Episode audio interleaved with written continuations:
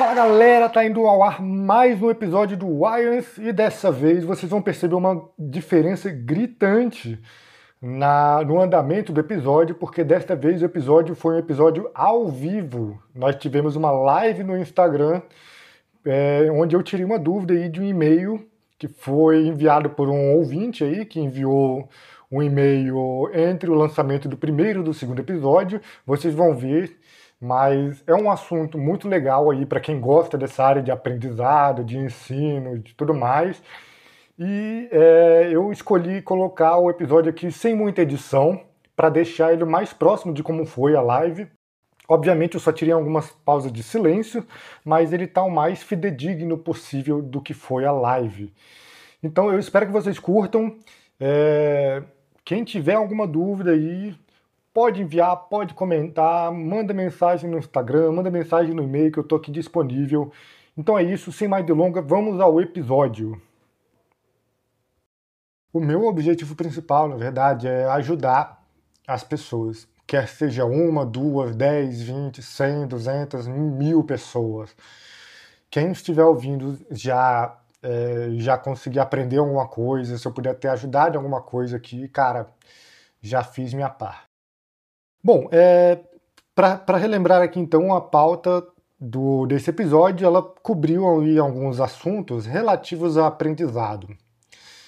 E aí, é, uma das coisas que eu tinha falado era que, poxa, nesse tempo de pandemia aí, muita gente está tendo que pensar algumas questões gerais de saúde como por exemplo aí a saúde mental, é, questões relativas aos hábitos alimentares, treinamento físico e por aí vai. Né?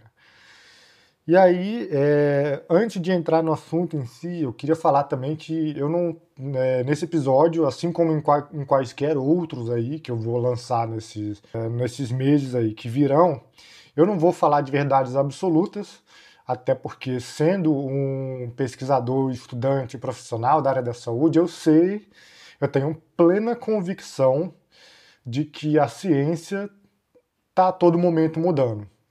E a ciência não é a prática do acerto. A ciência está ali para a gente errar menos.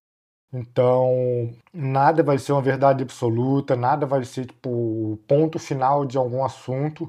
Obviamente, a gente sabe que para determinado conceito, determinado fenômeno, determinado mecanismo, algumas verdades relativas a esses, a esses fenômenos vão durar décadas ou séculos, dependendo do, do, do grau né, da, do acontecimento daquele fenômeno e das variáveis que afetam aquele fenômeno. E também, né, porque eu sou profissional de uma área, eu sou estudante de outra, né, sou profissional de educação física, sou estudante de nutrição, e é só que eu, eu arrisco dizer que a gente é estudante o tempo inteiro, porque o dia que a gente para de aprender alguma coisa, cara, é o dia que a gente morre. Então, eu quero suscitar em vocês uma curiosidade para aprender qualquer coisa que vocês gostem, quaisquer coisas com as quais vocês se identifiquem, quaisquer coisas que vocês é, é, vejam que é tipo, necessário para a prática profissional,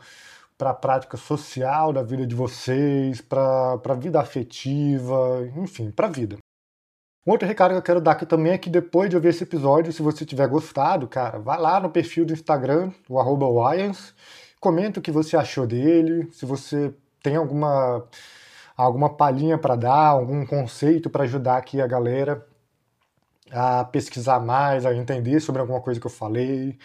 Recomendo o episódio para algum amigo também que não, pode não ter ouvido nenhum podcast, ou mesmo aquele que já ouve e curte aprender coisas de saúde. Então, sem mais delongas, eu não vou cobrir nenhuma, nenhum assunto relativo à pandemia. Esse episódio está sendo lançado aí em plena pandemia do Covid.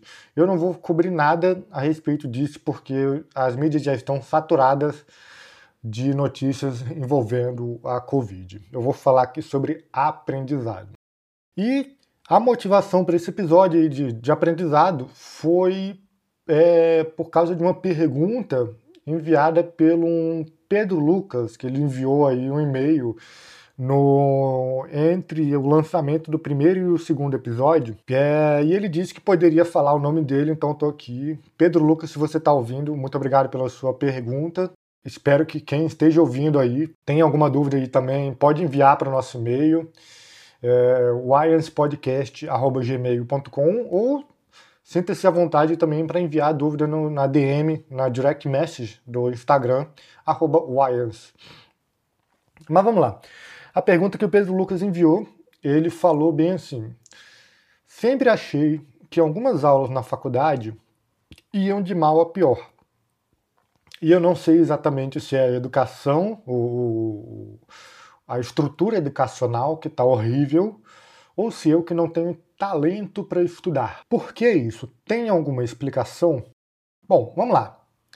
Uma das primeiras coisas que eu gostaria de colocar aqui para todo mundo que vai ouvir, não somente para você, Pedro, é que não precisa ter talento algum para você estudar. Você precisa ter vontade, mecanismos e causas eficientes, que são coisas que eu vou falar um pouco mais à frente aqui nesse nosso papo. E também ferramentas. A segunda coisa que eu quero colocar também é que a gente usa muito a ideia errada de que as pessoas têm de usar a palavra educação em um contexto inadequado. Só que aí você pode perguntar: como assim inadequado? Vamos lá, para para pensar. Vira e mexe, a gente tem movimentos estudantis e manifestações. E um bom número das placas que as pessoas levam para essas manifestações, e por consequência a frase mais falada em debates desse tipo na internet, é a seguinte frase: temos que investir em educação. Só que as pessoas estão usando a palavra educação sem saber o que ela é. Vamos lá. Imagina uma situação que você tem grana e você está lá todo pimpão pensando: ah, eu quero investir em educação. Vamos dizer que você ganhou na Mega Sena e você quer investir na educação. Só que aí você pergunta lá pro teu melhor amigo, pro teu professor, pro seu pai, pro teu irmão, pra tua namorada, para alguém e fala assim: "Vem cá. O que que você faz ou o que que você faria para melhorar a educação?" Um, um bom número dessas pessoas vão travar, porque, sei lá, não vão saber dizer. E uma parte, uma, eu arrisco dizer que provavelmente a maioria das pessoas vão falar assim: é, vamos dar salários melhores para os professores, porque eles estão muito desvalorizados aqui no nosso país e isso desestimula eles a continuarem dando aula nas redes públicas do pelo país afora. E aí eu te digo que isso não faz muito sentido. Sabe por quê? Porque para melhorar o ensino e o aprendizado dos alunos, seja na rede pública, seja na rede privada, a gente não precisa gastar muito dinheiro. O que a gente tem que fazer principalmente é mudar as práticas de ensino. E aí você pode também estar tá se perguntando, pô, mas se é tão simples assim, se é tão fácil assim como mudar as práticas, por que, que ninguém está fazendo? Ou por que, que ninguém parece saber? Bom, começa pelo fato de que a cultura em muitas, em muitas é, instituições de ensino pelo país é a cultura do entendimento e não a cultura do aprendizado. Já ressalto aqui que não é em todas as matérias, não é em todas as cidades, muito menos em todas as faculdades, ou colégios ou curso. Só que o problema é que o simples fato desse quadro existir em algumas instituições de renome, por exemplo, né, elas preocupam. Eu não vou citar nenhum nome aqui porque é antiético e também eu não quero levar um processinho nas costas, né? Só que basta você olhar com cuidado que você vai ver uma multidão de alunos de vários colégios, várias faculdades, reclamando das aulas, reclamando do, da qualidade do ensino, reclamando que não consegue aprender direito porque as aulas são ruins demais, e por aí vai. E muitas vezes a gente consegue ver uma avalanche de reclamações que tem fundamento na estrutura educacional de fato, e não na emoção, né, que você vai ver aí muitos adolescentes aí que não gostam de estudar puramente porque vão achar chato e não porque de fato o ensino é ruim. Então é, é muito recorrente a gente ver aí uma, uma parcela das reclamações serem baseadas em, em, emoção, né? Por exemplo, a gente vai ver um monte de adolescentes que, que não gostam de estudar Só que eles não tentaram estudar de verdade, porque eles estão achando que simplesmente abrir um livro didático e tentar decorar o que tem ali nos capítulos é estudar. Dessa forma, estudar, entre aspas, fica chato mesmo, porque isso não é estudar. Então veja bem, primeira coisa que a gente tem que entender nesse aspecto é que entender alguma coisa é diferente de aprender alguma coisa. Muita gente ainda hoje em dia acha que assistir uma aula na graduação ou no ensino médio ou em algum congresso educacional automaticamente vai te fazer aprender aquele conteúdo exposto. Mas vamos lá. O que pode acontecer aí, 99% das vezes, é que a pessoa vai entender o que o professor falou. A gente entende facilmente as coisas do cotidiano, por exemplo. A gente vai entender aquelas contas que o professor fez no quadro. A gente vai entender o conceito do processo ensinado na aula de química. A gente vai entender a sequência de acontecimentos históricos naquela aula sobre a Primeira Guerra Mundial. Só que tem um grande porém nisso tudo se a gente não revisitar o conteúdo do que a gente viu naquela primeira exposição, aquele conteúdo já era. Você tem que rever o que você estudou na aula para você poder realmente apreender aquele conteúdo. E eu não estou falando isso apenas para repetir o que vários professores cansam de repetir em sala de aula. Eu estou repetindo isso porque tem um motivo. E o primeiro é porque o ponto-chave do aprendizado, um dos pontos-chave do aprendizado, perdão, é que a gente é, é, que o aprendizado é estritamente dependente de tempo e teste. Então, os professores aí, seja do colégio, do, do, do ensino médio, seja da faculdade, seja de um cursinho preparatório para vestibular, Todos esses professores estão corretos quando eles falam que você precisa estudar e revisar o conteúdo que você viu em sala quando você chegar em casa. A gente vai falar disso aí um pouco mais detalhadamente mais à frente nesse nosso papo. Mas o fato é que uma das situações mais recorrentes na sala de aula, e eu digo isso com propriedade porque eu é, eu já tive a oportunidade de estar nos dois papéis, tanto no papel de aluno, numa sala de aula convencional, quanto no papel de professor em uma sala de aula convencional. Então eu sei, hum, é, eu tenho uma certa propriedade para falar do que eu vou dizer agora, é que a situação mais recorrente é um aluno chegar para o outro e falar bem assim para o colega. Cara, eu entendi o que o professor falou ali. Eu acho que eu tô ligado, só que eu não sei se eu consigo resolver esse problema, não sei se eu consigo fazer isso, me ajuda? E aí você vai lá, forma um grupo de estudos, é, você tenta resolver um problema junto com algum colega, porque você não consegue fazer sozinho. E tem um motivo, tá? Como eu falei anteriormente, em muitas faculdades e muitos colégios, você ainda vai ver professores demais que reproduz a, cultu a cultura do entendimento e não a do aprendizado. Esses professores muitas vezes, claro que são, não são todos, tá? Mas esses professores muitas vezes não vão te dar alguns elementos para você reproduzir em casa depois. Então você sai de uma aula dessa confundindo entender com aprender. Você sai lá com os olhos brilhando porque você conseguiu entender muita coisa do que o professor falou e você acha que aprendeu.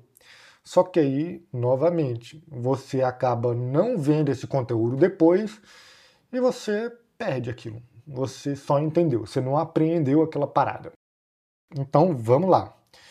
O entendimento é um processo momentâneo que não fica de fato consolidado na sua mente.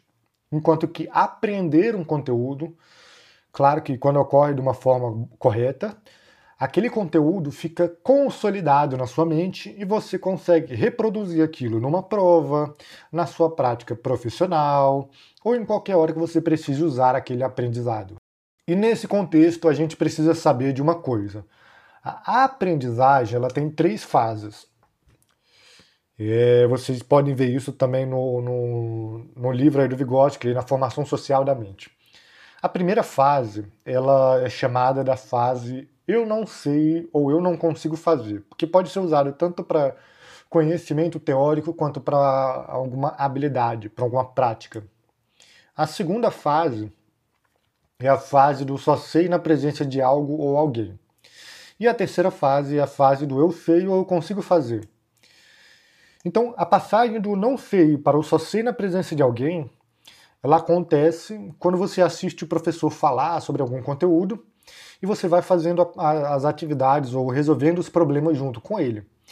Então, a passagem do só sei na presença de alguém para, para, para a fase do eu sei, ou seja, a passagem da segunda fase para a terceira fase, ela é denominada de zona do desenvolvimento proximal.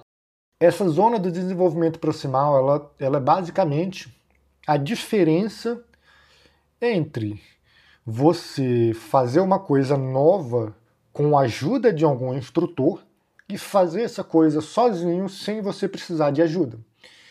Um exemplo bem básico para você entender é, esse processo é quando você vai aprender a andar de bike, quando você é criança.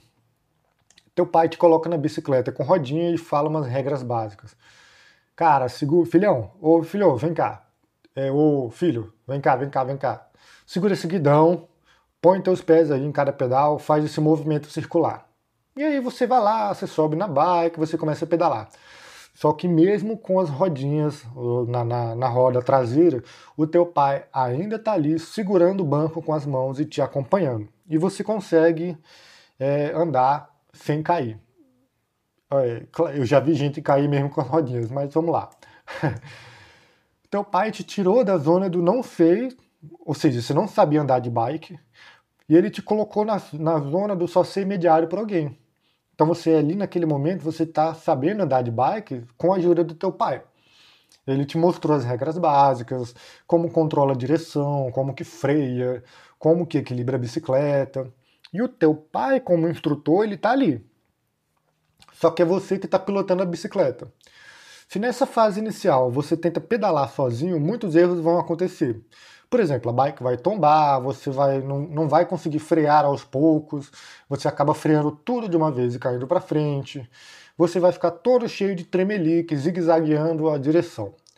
Enquanto que tu, com o teu pai ali do teu lado, ele vai te ajudando a ajustar cada coisa para fazer direitinho. E aí, quando teu pai fala finalmente, filhão, vamos tirar as rodinhas laterais? Esta é a hora do teu rito de passagem da fase só ser mediado por alguém para a fase do eu sei, eu tenho a força. Então você praticou bastante com ele, você entendeu as regras, você já está controlando melhor a direção e o equilíbrio da bike. Agora você tem que mostrar que você sabe fazer sem a ajuda das rodinhas e da ajuda da, da mão do teu pai no banco. E aí você vai fazer essa prova e esse teste, esse rito de passagem e aí você passa, você é aprovado. Ou seja, você agora aprendeu a andar de bike. Durante o processo, você apenas entendia o que fazer, só que você não conseguia fazer bem sem a ajuda de, do teu pai. Você só sacava as regras. Então, deu para entender, né? Só que tem muita gente que vai ficar presa nessa fase do só sei na presença de alguém porque a pessoa só vê o conteúdo durante a aula na escola ou na faculdade. Isso também se aplica para aulas de atividades físicas coletivas. Por exemplo, parkour, né, que, é, que é um dos meus ofícios. Se você, se você faz uma aula, você pega um mecanismo básico de como aterrissar um salto, e você só treina naquela aula e nunca mais revê aquilo, você não aprendeu a aterrissar saltos. Você tem que rever aquilo, você tem que treinar mais. Normalmente, essa galera né, que fica presa nessa segunda fase aí, do só ser mediado pelo, por alguém, é a galera que empurra as aulas com a barriga. E aí vamos falar aqui da galera, da, puxar aí pro pessoal da faculdade, né, que foi o centro da dúvida do nosso ouvinte. Essa galera, eles até vão saber responder algumas coisas durante as aulas. Só que eu aposto, eu desafio vocês a perguntar para essa galera, depois de dois ou três meses, se eles realmente aprenderam aquele conteúdo ou se eles mesmos lembram daquilo que foi falado naquela aula. Nessa hora sempre aparece alguém para tentar ser do contra e dizer que não precisa de escola, não precisa de faculdade, nem ninguém para aprender nada, e essa pessoa é autodidata. Essa pessoa aprendeu tudo sozinho. Normalmente isso é mentira pura. Beleza? Porque vamos lá, vamos entender o que é o autodidatismo. Eu, eu, eu peço licença para fugir um pouquinho do, do, do tema da dúvida, mas a gente precisa passar por isso. No final vocês vão entender. Vamos entender o que é o autodidatismo. A definição correta do autodidatismo ela não é aprender algo sozinho. A definição correta do autodidatismo é a pessoa aprender alguma tarefa, algum conteúdo mediado por um material que não é trazido por uma instituição de ensino necessariamente. Só que tem que haver um conteúdo. Alguém tem que ter produzido algum texto, algum livro, algum vídeo, algum tutorial, alguma coisa que vai chegar até você para que você use aquilo para aprender. Não existe aprender sozinho por meio de uma iluminação do além. O conhecimento não vai brotar magicamente do nada na sua mente. Beleza? Então, nesse sentido, sim, tem muita gente que é autodidata, porque usa tutoriais, livros, alguns materiais para aprender. Aí, beleza. Mas é, o autodidatismo precisa ser corretamente conceituado. Então vamos lá, continuando. Como eu falei antes, eu já tive a oportunidade de ministrar algumas aulas na pós-graduação de aprendizagem, desenvolvimento, controle motor. E no início das aulas eu até falei para a galera, pessoal, é, como vocês aí estão na área, eu sei que vocês já viram esse conteúdo e eu vou dizer agora. Eu posso fazer vocês entenderem o que eu vou falar. Mas se vocês não treinarem, se vocês não estudarem, não revisarem quando chegar em casa, vocês não vão aprender eu coloco vocês na zona de desenvolvimento proximal. A minha aula é igual à instrução do teu pai lá na bicicleta. Só que vocês, alunos, precisam treinar. Vocês precisam estudar, revisar, praticar, fazer exercício para você realmente consolidar aquilo que eu vou ensinar. Beleza? Então vamos lá, vamos voltar para o caso do que entender é diferente de aprender. Pega o exemplo da criança. Como que uma criança aprende? Como que ela entra nessa zona do desenvolvimento proximal? Basicamente, ela vai imitar algum adulto ou algum irmão mais velho. Ela vai tentar, vai errar várias vezes, vai, vai tentar falar alguma coisa, vai, vai lá e faz.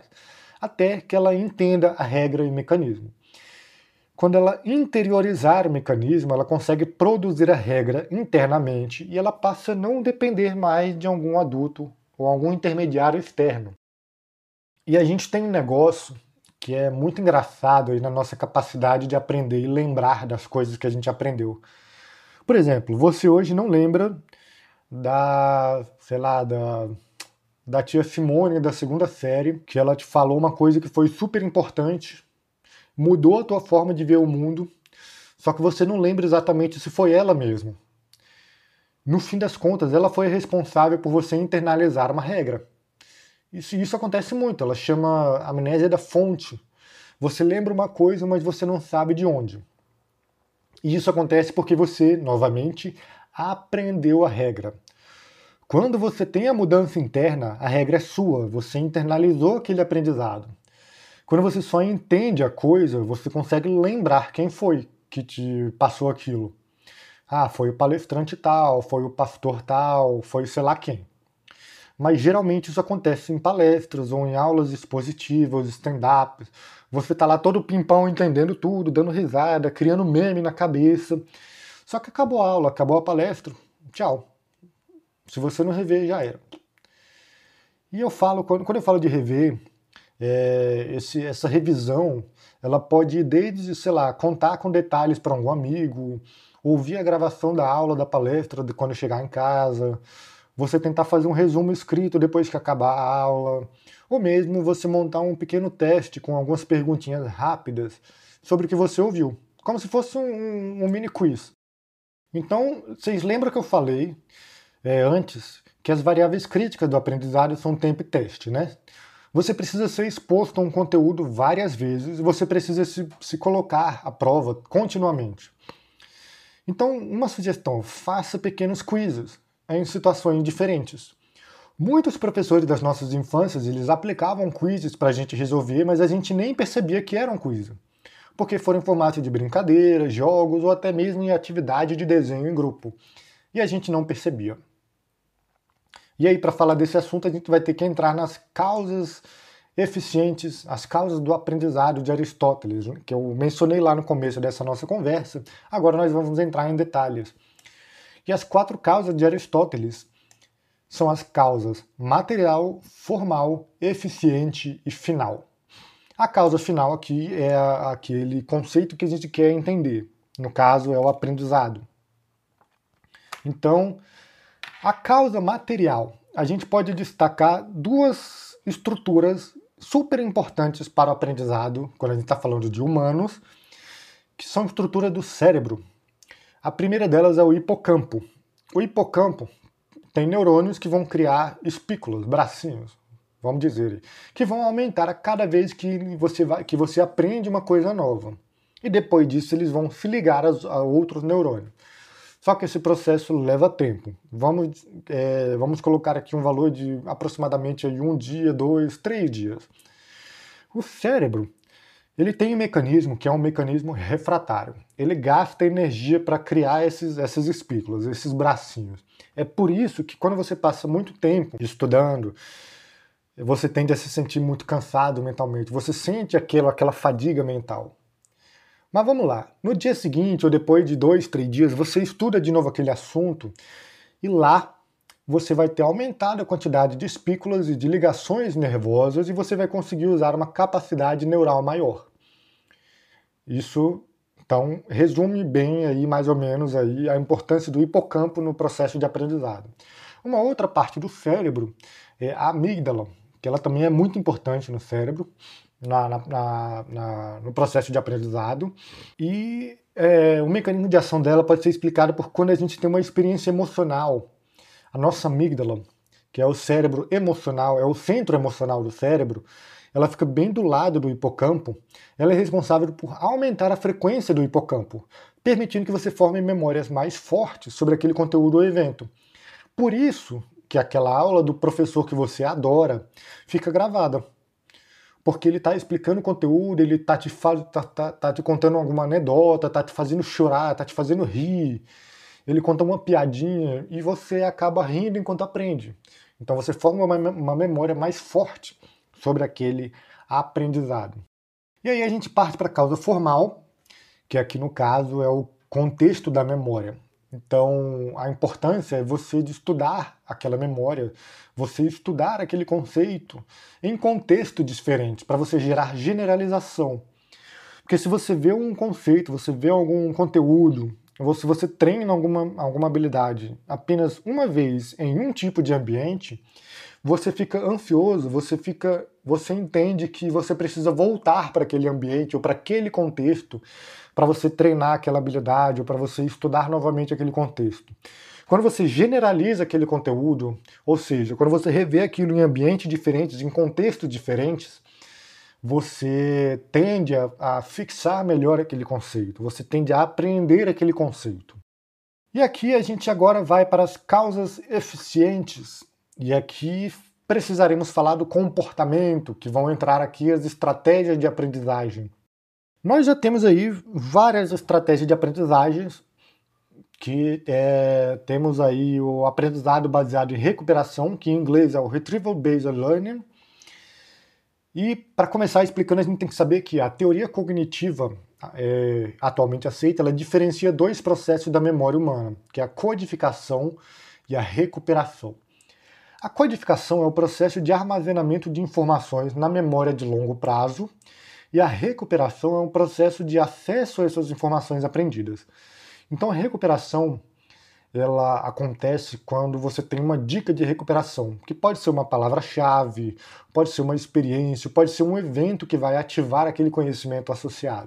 E essa prática repetida de recuperar informações é uma estratégia de aprendizado mais eficaz para retenção a longo prazo do que estudos repetidos. Isso não significa que o estudo não é importante.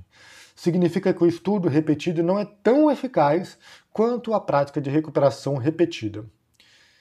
E tem um estudo feito com, com estudantes universitários que eles receberam um texto para ler e eles tinham que praticar essa recuperação uma vez. É, e depois de ler, eles tinham que fazer um teste de memória. Então, o grupo que praticou essa recuperação uma vez depois de ler, duplicou a retenção a longo prazo. E o grupo, o grupo que simplesmente leu o texto uma vez sem praticar a recuperação ficou aí na faixa dos 10%. Só que você pode estar perguntando, o que é essa recuperação que tu está falando aí, professor? Basicamente são quizzes pequenos com poucos conteúdos, com poucos, é, poucas questões relativas ao conteúdo que você leu. Por exemplo, você acabou de ver que o pintinho amarelinho cabe aqui na minha mão e que o Manuel foi convidado para uma tal de suruba, mas ele não pode ir a Maria foi no lugar dele. Aí o quiz que você poderia aplicar logo depois para lembrar dessas informações, que seria a tal prática de recuperação, poderia ser, por exemplo, qual é o bicho que cabe aqui na minha mão? O pintinho. De que cor é o pintinho que cabe na minha mão? Amarelinho. O que que rolou com Manuel? Foi chamado para uma suruba. Ele conseguiu ir? Não.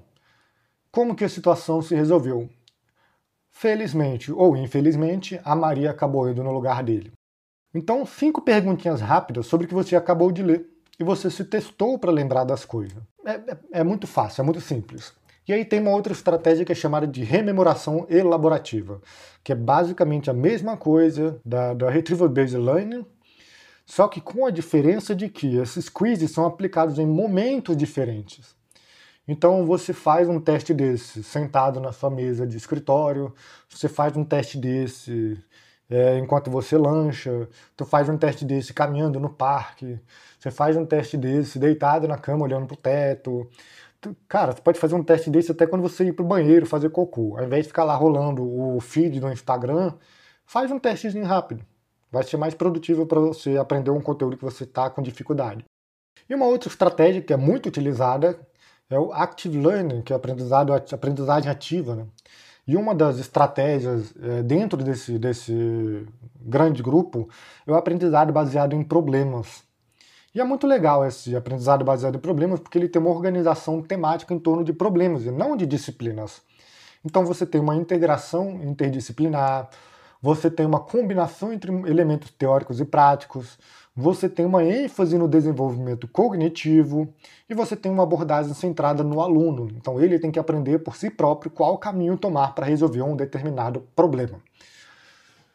Só que aí tem uma estratégia agora muito legal para usar, isso vale para todo mundo, tanto para você, Pedro Lucas, que lançou essa, essa dúvida, quanto para qualquer outro ouvinte que esteja com dificuldade de aprender qualquer coisa, ou de lembrar qualquer coisa são as chamadas estratégias mnemotécnicas. Mnemotécnicas, é isso mesmo, esse é o nome. Esse tipo de estratégia de aprendizagem vai ajudar qualquer estudante a memorizar algum conteúdo. Por exemplo, fatos ou termos específicos que você esteja com dificuldade de lembrar. Então, por exemplo, é, é, é, útil na hora de você lembrar nome de capitais, datas importantes, vocabulário de um idioma novo, processo de um mapa metabólico para quem é da, da área da saúde, conceitos químicos e por aí vai. Tem uma ampla utilização. E as razões pelas quais essas estratégias funcionam tão bem são basicamente três pontos principais. O primeiro ponto é que ele gera codificação dupla. Lembra do, do que eu falei, dos do dois processos da, da teoria cognitiva, de codificação e de recuperação? Pois é. A codificação dupla gerada pela estratégia mnemotécnica é porque ela envolve o emprego de códigos não verbais, por exemplo, imagens ou vídeos, junto a códigos verbais, palavras. Ou seja, o mesmo conteúdo vai estar codificado de duas maneiras diferentes. O segundo ponto é que ele, essa estratégia normalmente gera uma organização. Ela vai criar um, um contexto diferente, coerente, no qual você vai encaixar aquela informação. Então você tem a informação relacionada ao invés de fragmentada. Por isso é mais fácil você se lembrar de uma lista de palavras se você formar uma frase ou uma história com elas, ao invés de tentar lembrar de palavra por palavra. E o terceiro e último ponto é que essas estratégias normalmente elas criam associações intensas, no sentido de quando você vê um dos elementos, o outro rapidamente aparece é, na sua mente. Então, por exemplo, se você lembra de um quadro negro, automaticamente você lembra de um giz, porque quadro negro se utiliza com giz. Ou quando você vê um quadro branco, automaticamente você lembra daquele pincel atômico, daquele canetão, porque, obviamente, no quadro branco você usa o canetão. E para exemplificar isso, tem um estudo muito bacana que uma dupla de pesquisadores pegou 24 indivíduos, 24 indivíduos e dividiu em dois grupos. Todos eles tinham que memorizar 12 listas com 10 palavras. Metade deles estudou e ensaiou cada palavra, e quando eles aplicaram o teste de memória, eles lembraram de 13% das palavras. Outra metade colocou as palavras em uma história, e cada um deles criou uma história para si mesmo. E quando eles fizeram o teste de memória, eles lembraram de 93% das palavras. E tem gente que não lembra nem o que escreveu no grupo do WhatsApp hoje cedo, no grupo dos memes. E agora que vai começar a parte mais legal desse bate-papo. É que uma das estratégias mais usadas e mais legais dessa estratégia mnemotécnica é a chamada Palácio das Memórias. E ela tem basicamente cinco passos muito fáceis que eu vou descrever aqui. Então, se você quiser pegar um, um papel e caneta e anotar, fique à vontade, porque vai ser muito bom para você reter esse conteúdo e usar na sua prática de estudar os conteúdos que você está com dificuldade. Então vamos lá. A primeira etapa você tem que escolher o seu palácio. E o que é um palácio? É um lugar familiar. Por exemplo, pode ser o seu quarto, pode ser a sala da sua casa, pode ser o seu trabalho, ou até mesmo a sua casa inteira. Então você tem que imaginar o, o, maior número de detalhes e particularidades desse palácio, porque quanto mais detalhes, mais lugares você vai ter para guardar informações. Então segura aí. A segunda etapa você vai definir uma rota. Então, por exemplo, vamos pegar aqui o Palácio da Memória, vamos pegar um exemplo como sendo a minha casa, a tua casa. Então você vai criar uma rota que vai partir da porta da frente até a tua até o teu quarto. Então esse vai ser o trajeto que você sempre vai fazer na sua mente quando você quiser lembrar de algum conteúdo. A terceira etapa, você vai identificar locais específicos nessa rota. Então você vai ter que tentar lembrar do maior número de detalhes e características de cada local nessa rota. Então vamos lá, vai comigo. Anda mentalmente em torno do seu palácio da memória, agora mesmo. E depois de você passar pela porta, o que, que você tem? Você vai ter uma sala, vai ter um sofá, você tem um, um hall de espera, você tem a cozinha, o que? Então você tem que analisar metodicamente o local e você pode definir um, processo, um procedimento padrão. Por exemplo, no decorrer da minha rota, eu vou sempre olhar da esquerda para a direita ou da direita para a esquerda, você que escolhe. E aí você tem que lembrar qual é a próxima imagem que chama atenção. Pode ser a mesa central do, da sala de jantar, pode ser um retrato na parede, pode ser a cor do rodapé, enfim. O importante é que você fazer anotações mentais de cada característica que você vai ver nessa rota da porta de casa até o seu quarto. Porque cada uma dessas características vai ser um, uma vaga de memória que você vai usar na próxima etapa para armazenar um pedaço de informação. E na quarta, quarta etapa é aqui que começa a brincadeira.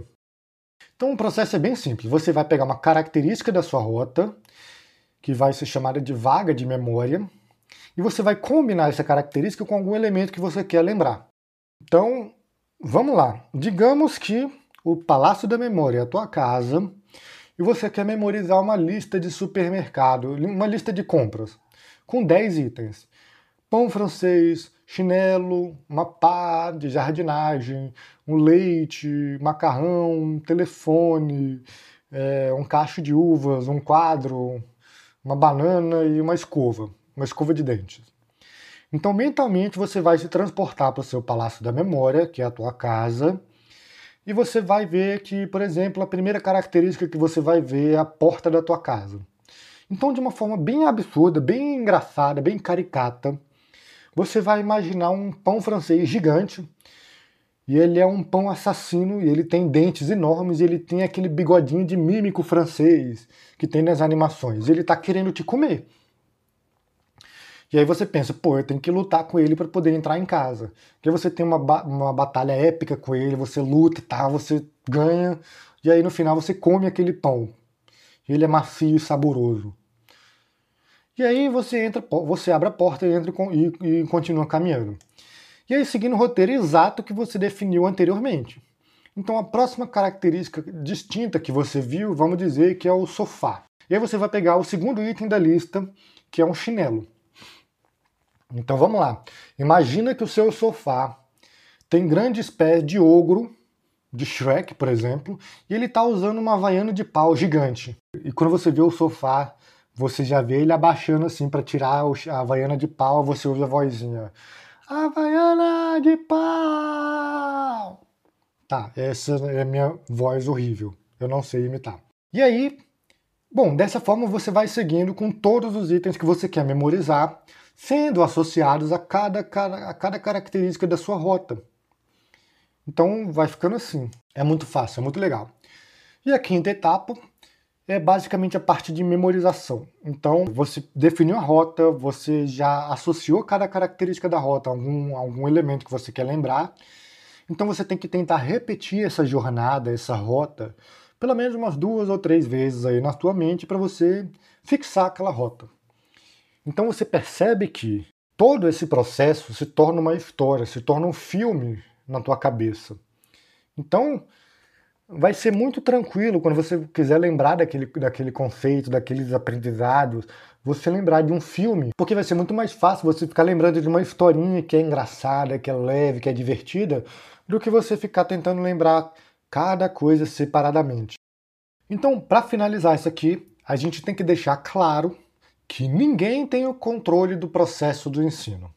Porque o ensino não, não depende apenas de você, ele depende dos recursos, depende do aluno, depende do professor, depende da qualidade das informações, depende da linguagem utilizada para passar aquele conhecimento e por aí vai.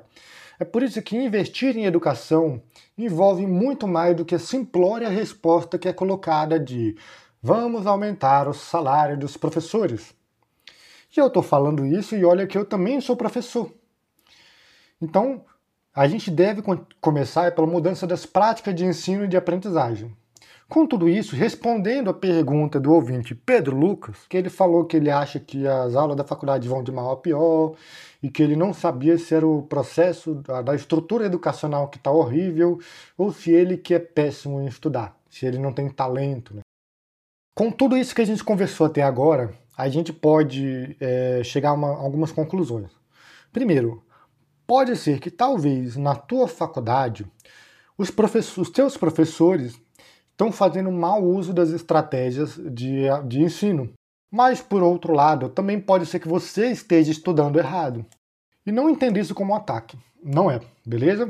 O que eu estou querendo dizer é que a gente tem muitas estratégias de aprendizagem e tal, talvez a que você está usando ou não está sendo produtiva para o que você quer aprender, ou talvez é, você está usando a estratégia pela metade. Você está ficando perdido no processo. Pode ser que você não esteja usando nenhuma estratégia até. Então, tenta usar aquela estratégia da rememoração elaborativa que eu falei antes, ou mesmo a, do aprendizado baseado em recuperação, ou até essa última estratégia de, de, do Palácio das Memórias aí. Claro que não tem só essas, tem várias outras. O que eu quero suscitar, o que eu quero incentivar com esse episódio é que vocês é, se sintam se sintam instigados a ir na internet e pesquisar estratégia de aprendizagem, estratégia de aprendizado para conteúdo de química, para conteúdo de biologia, para isso, para aquilo. Por quê?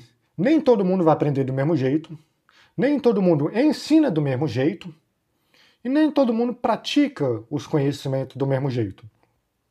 Então a ideia aqui é você saber que existem várias formas de aprender determinadas coisas e existem várias formas de ensinar várias coisas. E você, cada um precisa saber qual é a melhor forma para si mesmo. Então, quem sabe, uma dessas estratégias que eu falei aí pode funcionar melhor para você. Talvez funcione usar uma estratégia para uma disciplina e uma outra estratégia para uma disciplina mais cabeluda. Beleza? Bom, basicamente é isso. É, eu espero ter ajudado a responder a pergunta e espero ter ajudado também na, no aprendizado de, de outras pessoas que estejam ouvindo. E é, essa dúvida do Pedro é, é dele, mas pode ser uma pergunta de várias pessoas também. Então vamos lá, se você gostou, compartilha com a galera, mostra para a namorada, para o pai, para a vizinha, para o professor. Vá lá na plataforma do, do podcast, independente de onde você esteja ouvindo, e avalie com as estrelinhas, porque isso vai me ajudar a saber se se vocês estão curtindo, para saber se está sendo produtivo para alguém, vai me ajudar a ter forças para continuar também e para fazer coisas cada vez melhores, coisas de cada vez maiores qualidades. Então, se você tem alguma sugestão de pauta, envie uma mensagem no Instagram, arroba Wyans, ou um e-mail para wyanspodcast.gmail.com. Beleza? Então não esquece de ir agora no Instagram e comentar o que você achou, se você tiver alguma dúvida e tudo mais. Beleza? Então, falou galera, até a próxima!